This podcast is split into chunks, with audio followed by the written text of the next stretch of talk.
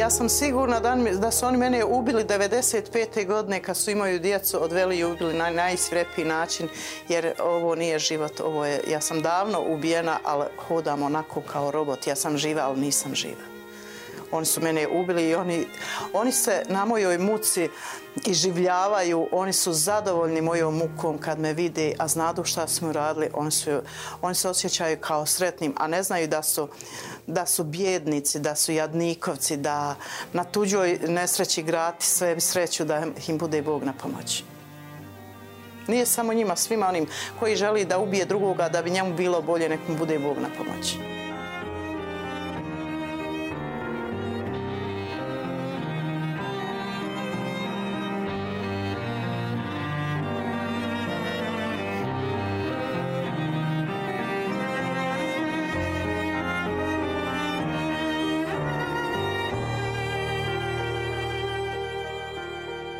Iskorijeniti nečiju kulturu ili ubiti nekome mogućnost da ima normalno prakticiranje svoje kulture ili religije, zasigurno je jednako kao ubiti samog čovjeka.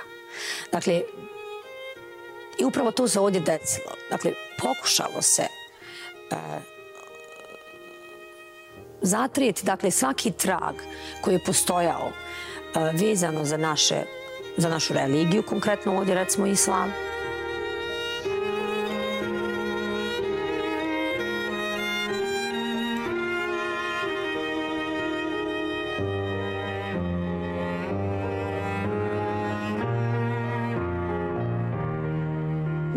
možemo reći i nećemo govoriti o tome da je to siromaštvo uzrok smrti nečije. Život u siromaštvu je izuzetno težak. Ona je ko je osjetio i znao da ima nešto pa to izgubio je izuzetno teško podnio taj prelazak iz nekakvog normalnog života u siromaštvo. Međutim, i u najvećem siromaštvu postoje načini, postoje ljudi koji se opiru tome i koji pušavaju nešto promijeniti, tako da ne treba klonuti duhom, nego treba nastojati da se nešto promijeni i nešto uradi.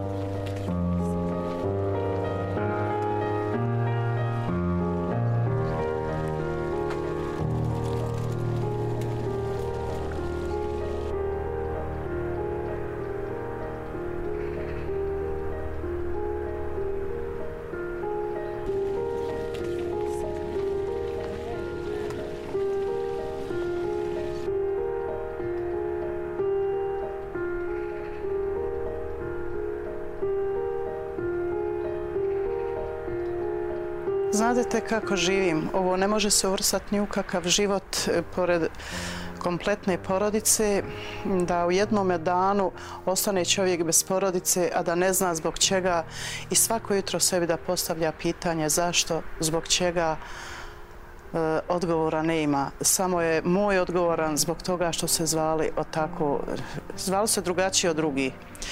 Nije samo moja djeca da su ubijena 11. jula 1995. godine, hiljade i hiljade drugih nevini koji su u krvavom genocidu u Srebrenici isto tako uzeti im njihovi nevini životi, ni krivim, ni dužnim, samo što su bili bošnjaci na, u Srebrenici, a to je u Bosni i Hercegovini. Međutim, ja sam se vratila mm, 2002. godine 14. oktobra i vratila sam se u svoju porodičnu kuću da živim u njoj zi samo od uspomena. Ovo nije život i ne požela živome čovjeku, pravom čovjeku na svijetu ne požela da živi od uspomena, jer ništa teže ne ima nego imati pa ne imati. Lakše ne imati pa ne imati nego imati pa ne imati.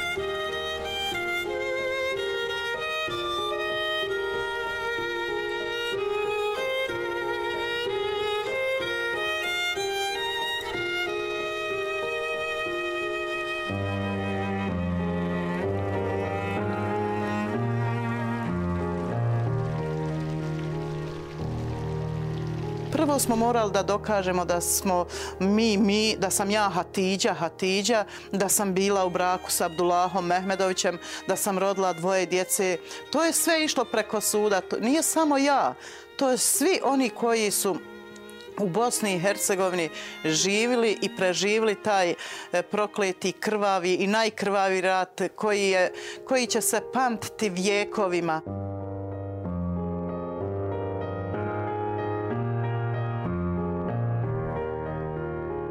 A u Srebrenici je mm, vrlo opasno. Rizik je pričati, ali je grijeh prešućeti ono što se je desilo bošnjacima eh, u Bosni i Hercegovini, a i u samoj Srebrenici. Ali ja ne imam više šta izgubiti, a sve što sam imala, meni su eh, zlikovci ubili. Ali nisu ubili, sve su mi ubili, ali mi nisu ponos ubili. Ja sam ponosna na moju djecu, na mog muža, na moju bra, na sve m, one koji su nalazili u zaštićenoj enklavi Srebrenica. Ponosna sam jer nisu bili zločinci. Njima je zabranjeno da se brani, njima je zabranjeno da, njima je zabranjeno da žive. To je sve i pokazalo ali vrijedi se boriti za, za budućnost oni koji će doći za 10, 50 i 100 godina. Mi nešto moramo ostaviti u amanet našoj djeci, našim unučićima, prahunučićima, ovo kad kažem, ja mislim jer ja nikad neću više biti srećna majka, neću imati unuće, neću imati sina, neću znati šta je ta radost, neću dočekati svatove, ali svako dijete to ja osjećam da je to moje dijete, svako unuće osjećam da je moje unuće i vrijedi se boriti za istinu i pravdu i pravednost radi budućnosti. U stvari, od onoga što se desilo je da se ne ponovi, a da bi našoj djeci nešto u amanet ostalo, mi se moramo za to izboriti. A to samo može kroz istinu, istinu i samo istinu.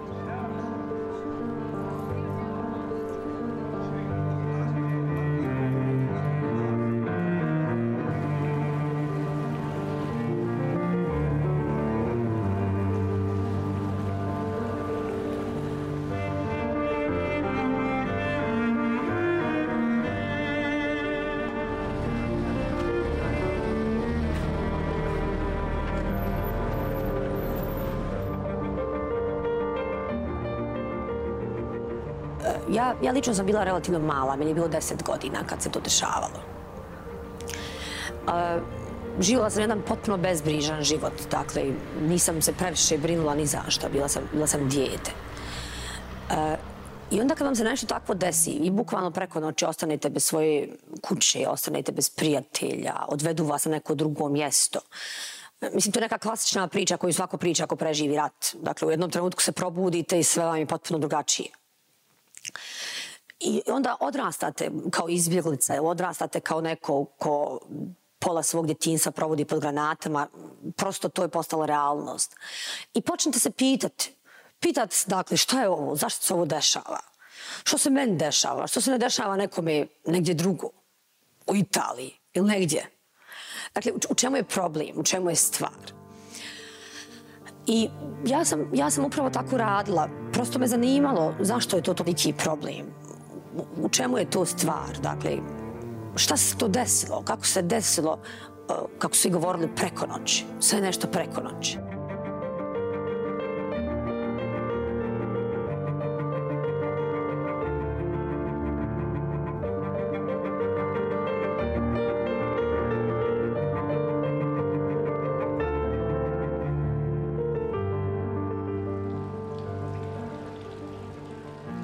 Ali zasigurno da to nije bio, tako da ga nazovem, najobičniji rat gdje neko ubija nekoga, nego to je prosto bio pokušaj da se u potpunosti iskorijeni bilo šta što ima veze s nekim ko, ko, se slučaj, ko je slučajno drugačiji.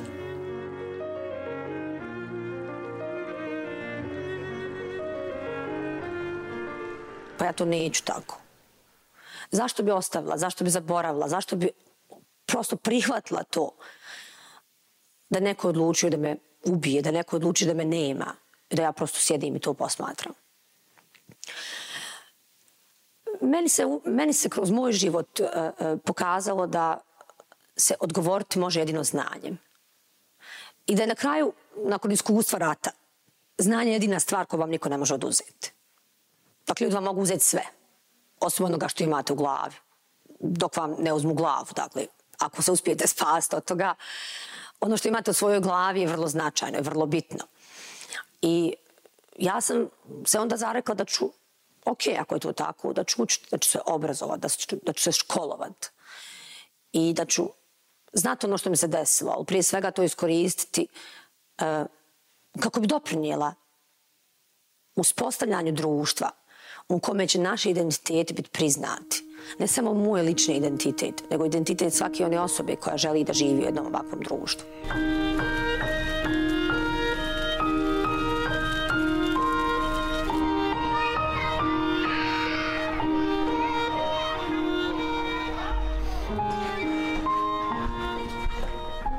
Kako je bilo? Prvo smo došli u Mejdan ovde.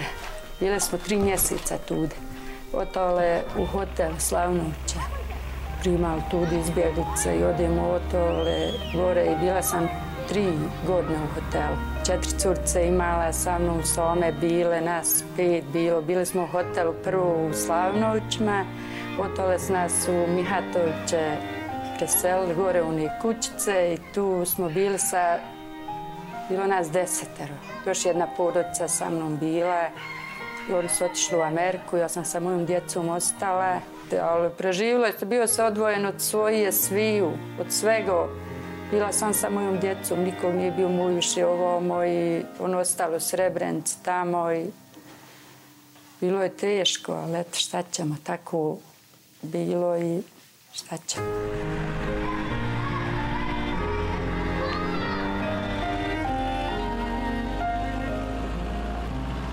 Ovom kad sam došla nisam ništa imala, samo torbu stvori djece što sam donijela, eto malo, ništa više. Nismo imala, eto opet malo pomalo sve opet, ali prije rata bilo je bolji, sve drugačiji. A sad eto.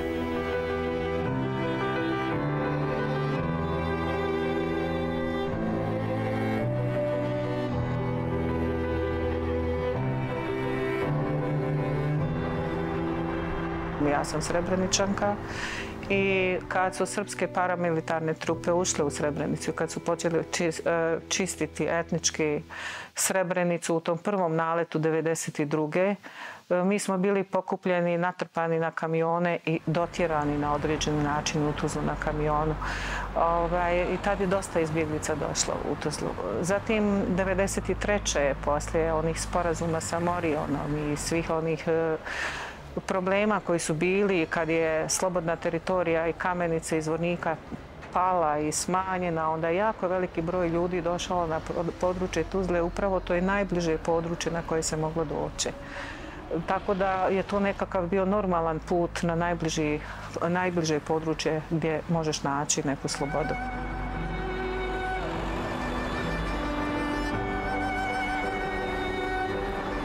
Ja sam prosvjetni radnik, radila sam u školi prije rata u Srebrenici, bila sam nastavnik matematike, direktor škole. I u jednom momentu kad sam došla kao izbjeglica u Tuzlu, e, tražila sam da vidim imali mojih članova porodice, mojih sestara, djece, gdje se ko nalazi, gdje su prijatelji, da li je neko još stigao na kamionu ili nije.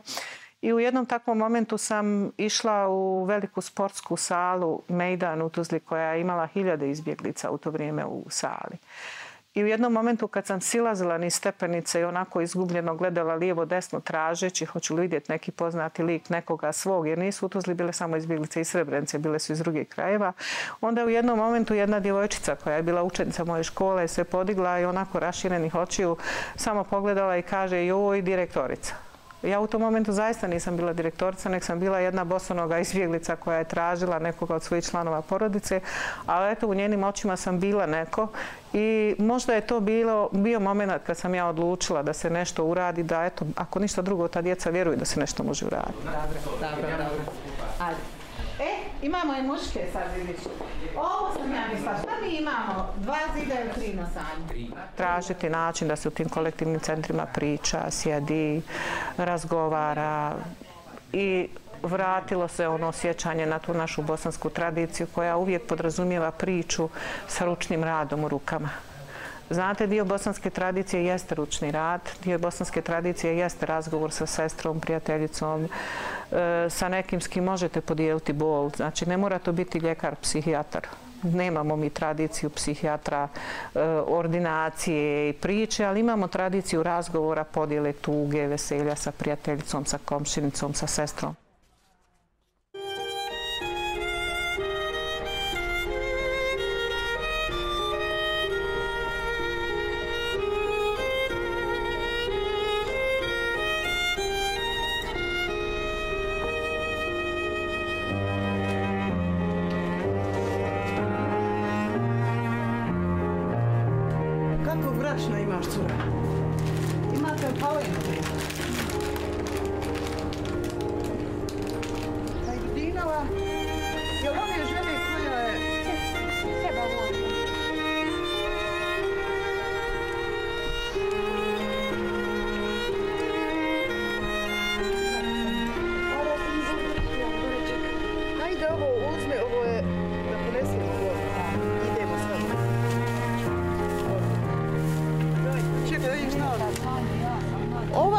Priča je jako tako teška, tužna i, i, i tako reći ružna priča što svi misle da mi normalno živimo u, nas, u svojim povratničkim mjestima, a u stvari mi i dalje bitku vodimo za opstanak svo, svih oni koji se vratili na ove prostore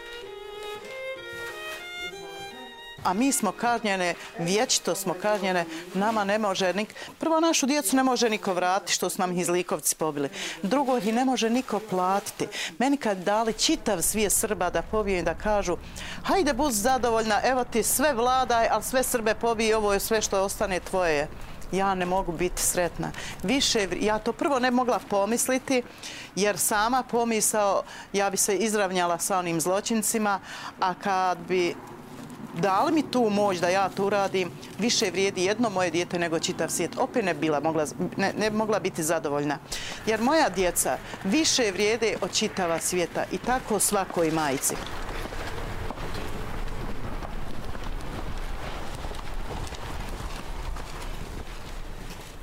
To su rane zelene koje nikad neće zarasti. One sa mnom idu i u grob. I to more, jel se to naziva životom? Je li ovo život? Ne bi to poželjela ni onim zlikovcima koji su mi to uradili. Oni da znadu kako je jedna noć teška i kako je jedno, svaku večer lijegati sa istom tugom, buditi se sa istom tugom. Pa kad sanjaš svoju djecu noćom i kad se probudim, meni je to najteže tada. Najviše vola da ih sanjam i da se nikad ne probudim. Ja sam, ja imam običaj reći da je Srebrenica za mene mm, Medina, a memorialni centar u Potočarma Meka. Jer memorialni centar, naša druga Meka, Srebrenica je simbol sradanja, a memorialni je centar za nas nešto najsvetije koje se ne, neće zaboraviti, ne smije zaboraviti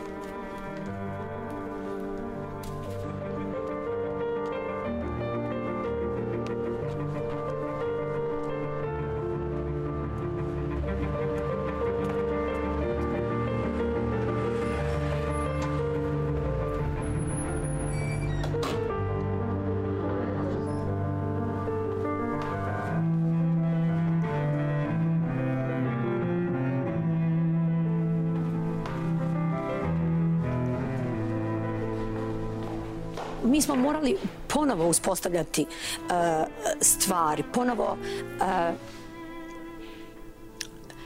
čitati knjige, ponovo gledati neke filmove, ponovo graditi uh, svoje ključne odrednice u smislu naših uh, svega onoga što je potrebno jednoj religiji da funkcionira, jednoj tradiciji da funkcionira. Potpuno su pokušali zatrti dakle, svaki trag. Ja sam stoga odlučila da se e, bavim religijskim studijama, da se bavim izučavanjem religija, e, svih onih religija koje mi imamo ovdje prisutne, dakle, u Bosni i Hercegovini, to su uglavnom ove, tako da nazovim, e, velike monoteističke religije koje su prisutne ovdje u Bosni i Hercegovini.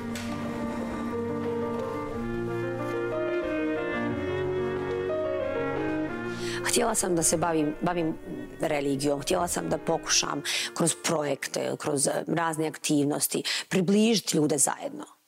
pokazati ljudima da ono što nam se govori, ono što nam politika govori, ono što nam se eventualno nameće nije istina. Da smo mi prije svega svi ljudi i da mi prije svega imamo svoje dostojanstvo. Da mi imamo pravo na to da budemo drugačiji.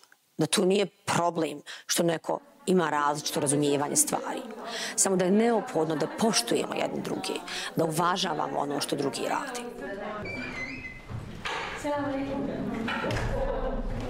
Evo, ne mogu vidjeti što mi govorim, tako da ne Evo, ljudi se stara koji sad pridruže. Tako da sam ja dobila priliku, nekako su mi se tako posložile karte, toko tako mogu da kažem, da se i profesionalno bavim tim stvarima. E, stoga smo e, radili razne projekte, dakle, u Centru za edukaciju i sraživanje nahla u kom sam ja angažirana. E, mi upravo pokušavamo da radimo e, uglavnom sa ženama na tim različitim pitanjima, pitanju razumijevanja svog identiteta.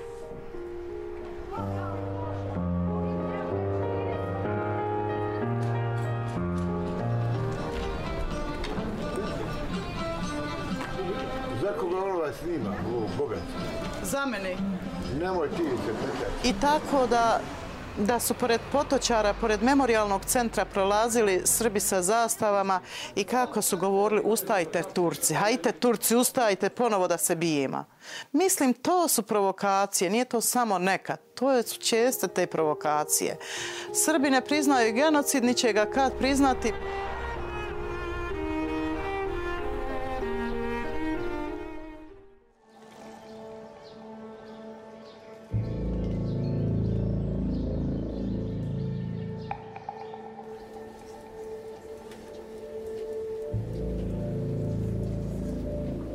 The chamber hereby sentences you, Radovan Karadzic, to a single sentence of 40, 40 years of imprisonment.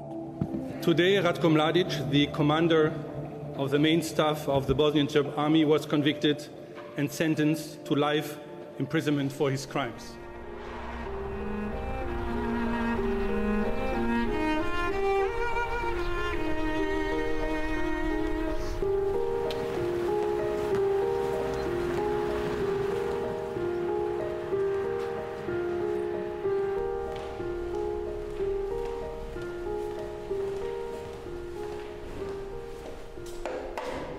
Mladić je otišao u, u, u Haški tribunal kao jedan krvolog kao zločinac, kao naredbodavac, ali svi oni ostali koji su ideolozi, koji su i te kako podržavali, koji su što logističkom podrškom, što vojnom, što bilo kojom podrškom. Spominjana su njihova imena, ima lista koja je urađena i to što je, što je ovaj, komisija za i oko Srebrenice učinila, to je, mislim, iz entiteta, to je entitet koji je tvorevena krvi genocida.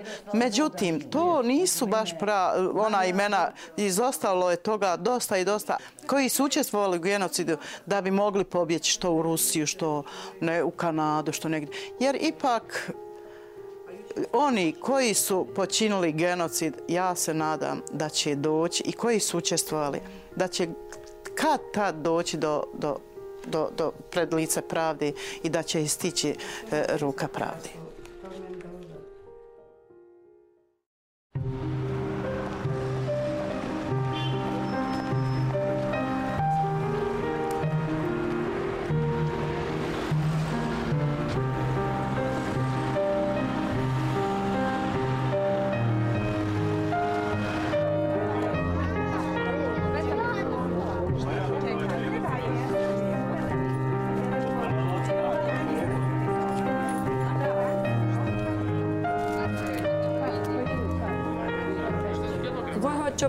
More noć koliko toliko da preživljuje. Nema ništa, ti sjedi samo vići ne imam, ne imam, ne imam. Nema ništa, onako kad kreneš imao koliko imao. I šta imao. Tako sam uvijek, idem pa koliko god i šta je god. Pa Meni uho šta god danas zarodi, moju djeci donesem, bilo šta je. Počela sam kad, kad sam u školu pošla. Prvi rozred, kad sam bila škole, znam, Pa moja rodica tu bila, ona je utkala, posle moja sestra i tako smo tkale. bila malo, sve sa njima išla tkala i učila se, malo osipo, malo pokvorim, popravim i tako. I eti, kad sam i posle cura bila tkala i došla vamo, nam je pravo pomoglo. Nisam ni otla imala ništa.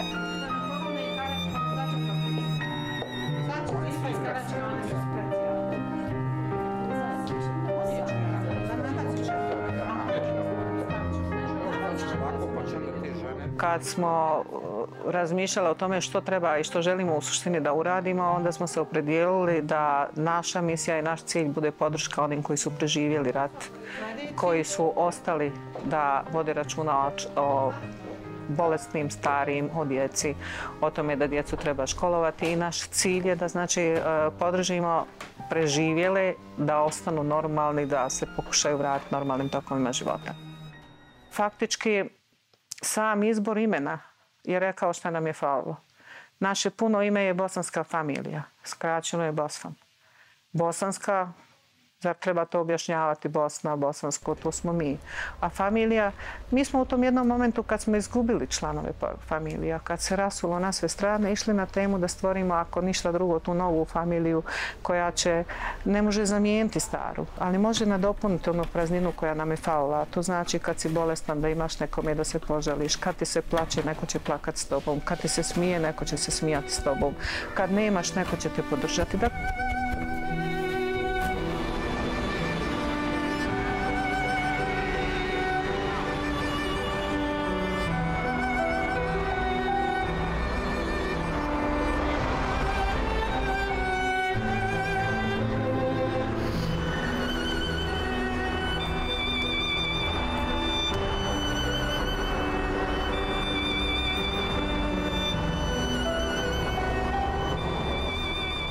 onda dolazile dolam u Slavnovića, ono, bilo ono doval nam koje kakve humanitarne oni dolazili tako vidimo otvorene žene idu, mi se bomi mi uvrotimo, pitamo bebu, možemo li mi može.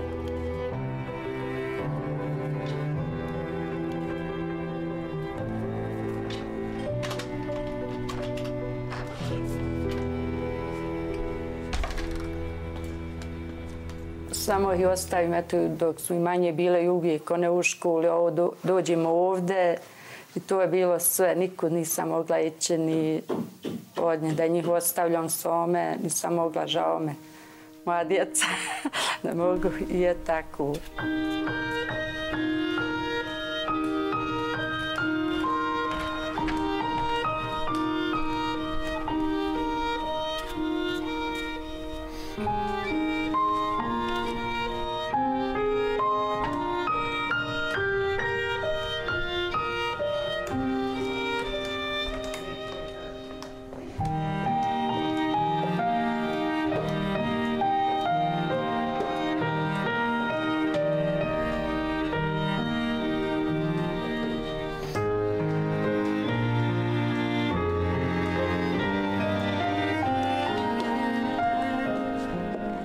Kako sam počela tkati, puno mi je lakše nego prije.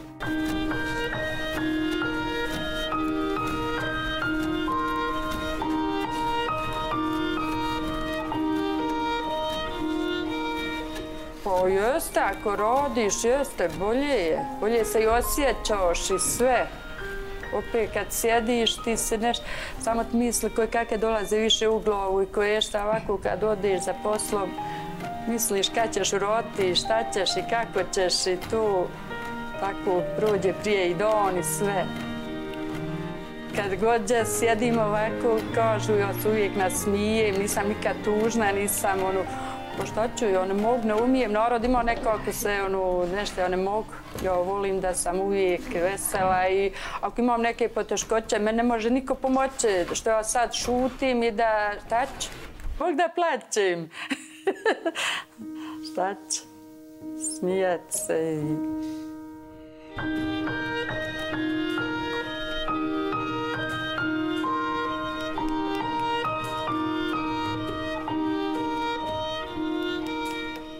Ima i osjećanja velikog bola, jer svi oni koji su doživjeli tragediju u ovom ratu, bez obzira koliko se trudili da na određen način razgovaraju, misle o nečemu drugom, da pričaju, uvijek se na određen način vrate tom problemu, odnosno toj tragediji koja se dogodila.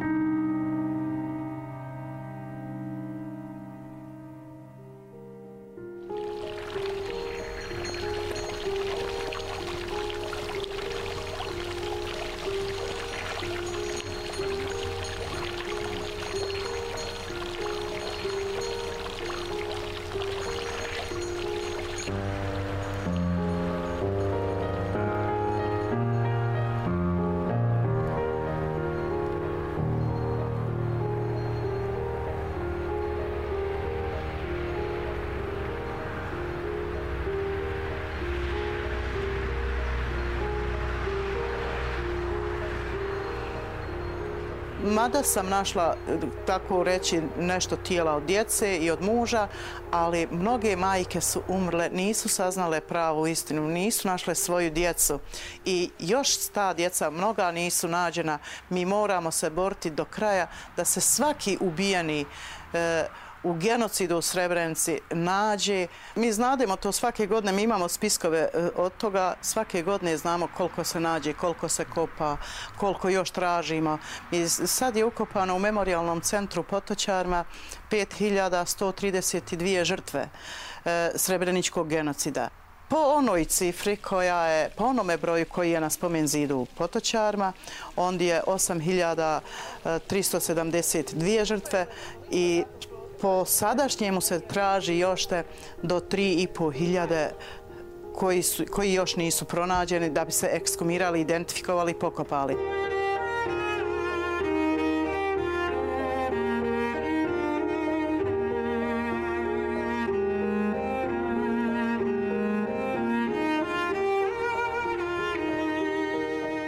Više je ubijeno od, one, od onoga broja nego što je na spomen zidu, zato što mnoge porodice su ubijene i u tom periodu nije se moglo prijaviti rođak, rođaka, eh, Amidžića, Amidžića, Amidžića, nego samo je mogu otac, brat, otac sina, sin oca, brat, brata i tako. Mnoge porodice se neće ni naći. Imamo porodica koje su ubijene kompletne. Ima se gubi svaki trag. Nije to samo jedna osoba, dvije i pet. I zato kažem da je naša statistika i naš, što mi znamo, da je preko 10.700 ubijeni u Srebreničkom genocidu, dok je ovaj broj pokazao toliko.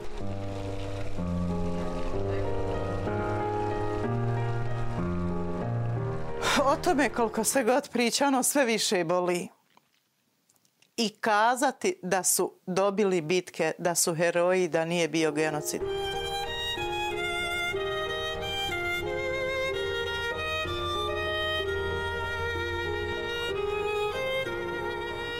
Ali na, na, nažalost, a i nasramotu ovih koji se tako ponašaju prema žrtvi, je li malo bilo što smo mi sve poubijali, I ja sam suvišna što sam se vratila ovamo i nisam se trebala vrati i ne smijem se boriti za istinu i pravdu. I prijesednik općine Srebrenica je rekao da mu nije čudo što, što ja tako govorim, jer sam ja vrlo opasna osoba Čudo mu je što ja nisam došla, prošla do sad suski proces. Znači, ubili su mi sve. I moj je život ubijen i ja trebam da odgovaram pred policijom i pred sudovima nekijem.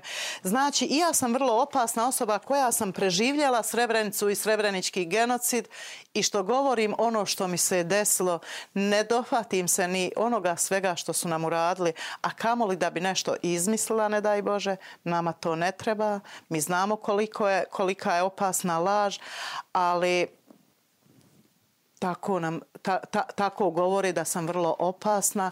Ja sam rekla nema problema, ja ću odgovarati presudom, ali ne, ne želim ići u Bijeljinski sud, Srb, ko, sud koji je, e, koji, kojim se, koji, što se samo sudi osobama koje su preživjele srebrenički genocid. Ne želim ići ni u drugi sud, ja želim u sud ići Bosne i Hercegovine.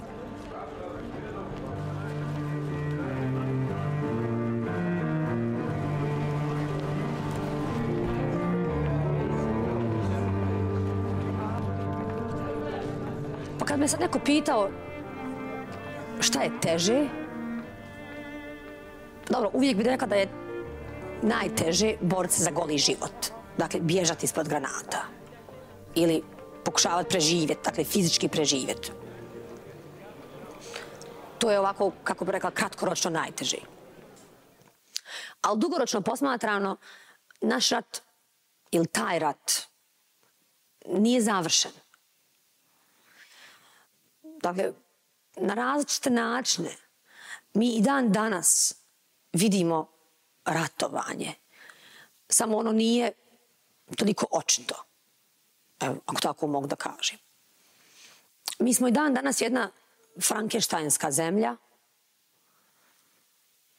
u kojoj se ljudi nije oko čeg ne mogu dogovoriti, u kojoj najbanalnije stvari ne možemo ispregovarati.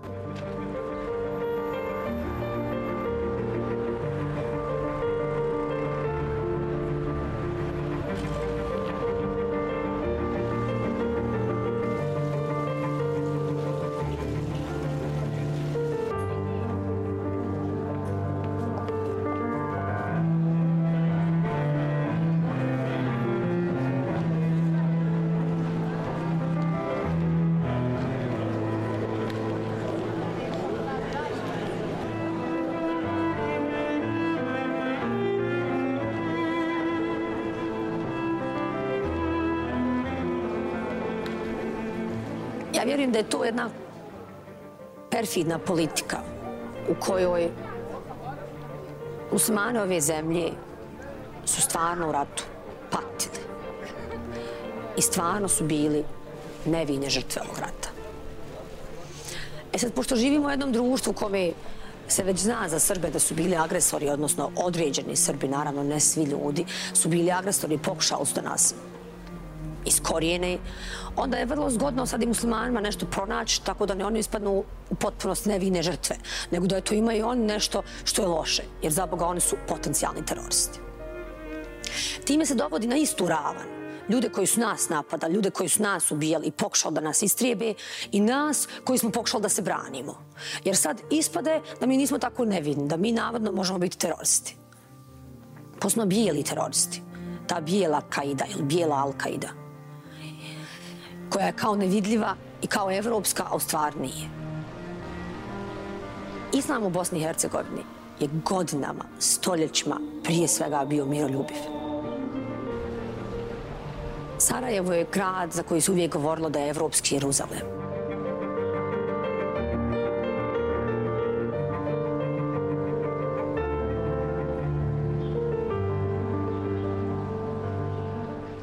Nosimo mi to breme islama, nosimo mi to uh, stal, stalnu stereotipizaciju, stalno posmatranje nas kao nekakvih ljudi koji su manje vrijedni ili manje sposobni, ljudi koji imaju neke ratoborne tendencije ili tako dalje. I mi se pokušavamo s tim nositi, prepostavljam kao i svi drugi muslimani. E, kažem, ako postoji neka specifičnost, ta specifičnost je prosto ta što smo mi autohtoni evropljani, što imamo nekakvu dug, dužu tradiciju, dugu tradiciju e, islama na ovim prostorima i to što mi e, nemamo nikakvu drugu kulturu. Dakle, naša kultura je evropska.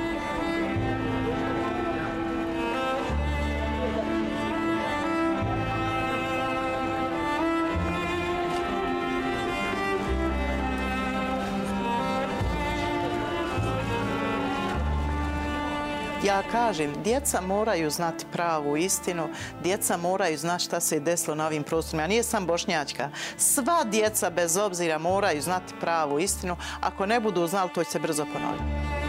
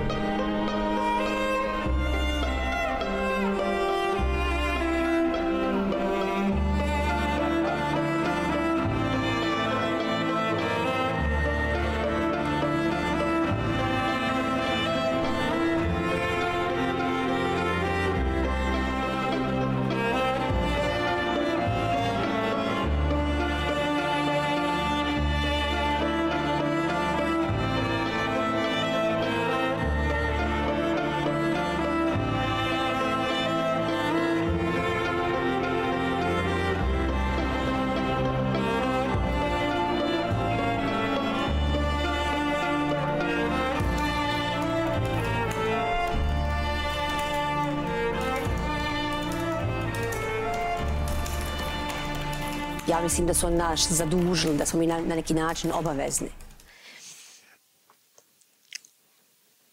Da se nastavimo boriti za pravdu, da se nastavimo boriti za taj zajednički život, da se nastavimo boriti za život u kom će čovjek kao takav biti poštovan, u kom će se ljudsko dostojanstvo poštovati, cijeniti, braniti. Jer su to na kraju neke vrijednosti koje nam svima moraju ili trebaju biti zajedničke. Gdje ćemo prosto jedne druge poštovati, razumijevati, grad društvo na zdravim temeljima. Meni da je neko rekao prije rata da ću preživjeti to sve što sam preživjela, raditi to sve što sam radila, ja bi se vjerovatno ubila. Ali nisam, jer sve sam preživjela. I dalje govorim samo o životu. Nema umiranja. Mora se živjeti, uspraviti sve. Ja sam to u ratu rekla E, i kad prođe najveći uragan, vjetar, kakav god hoćete, i kad poruši čitavo polje ruža ili bilo čega drugog, kad ga zgazi, ipak kad stane, ispravi se bar neki pupoljak.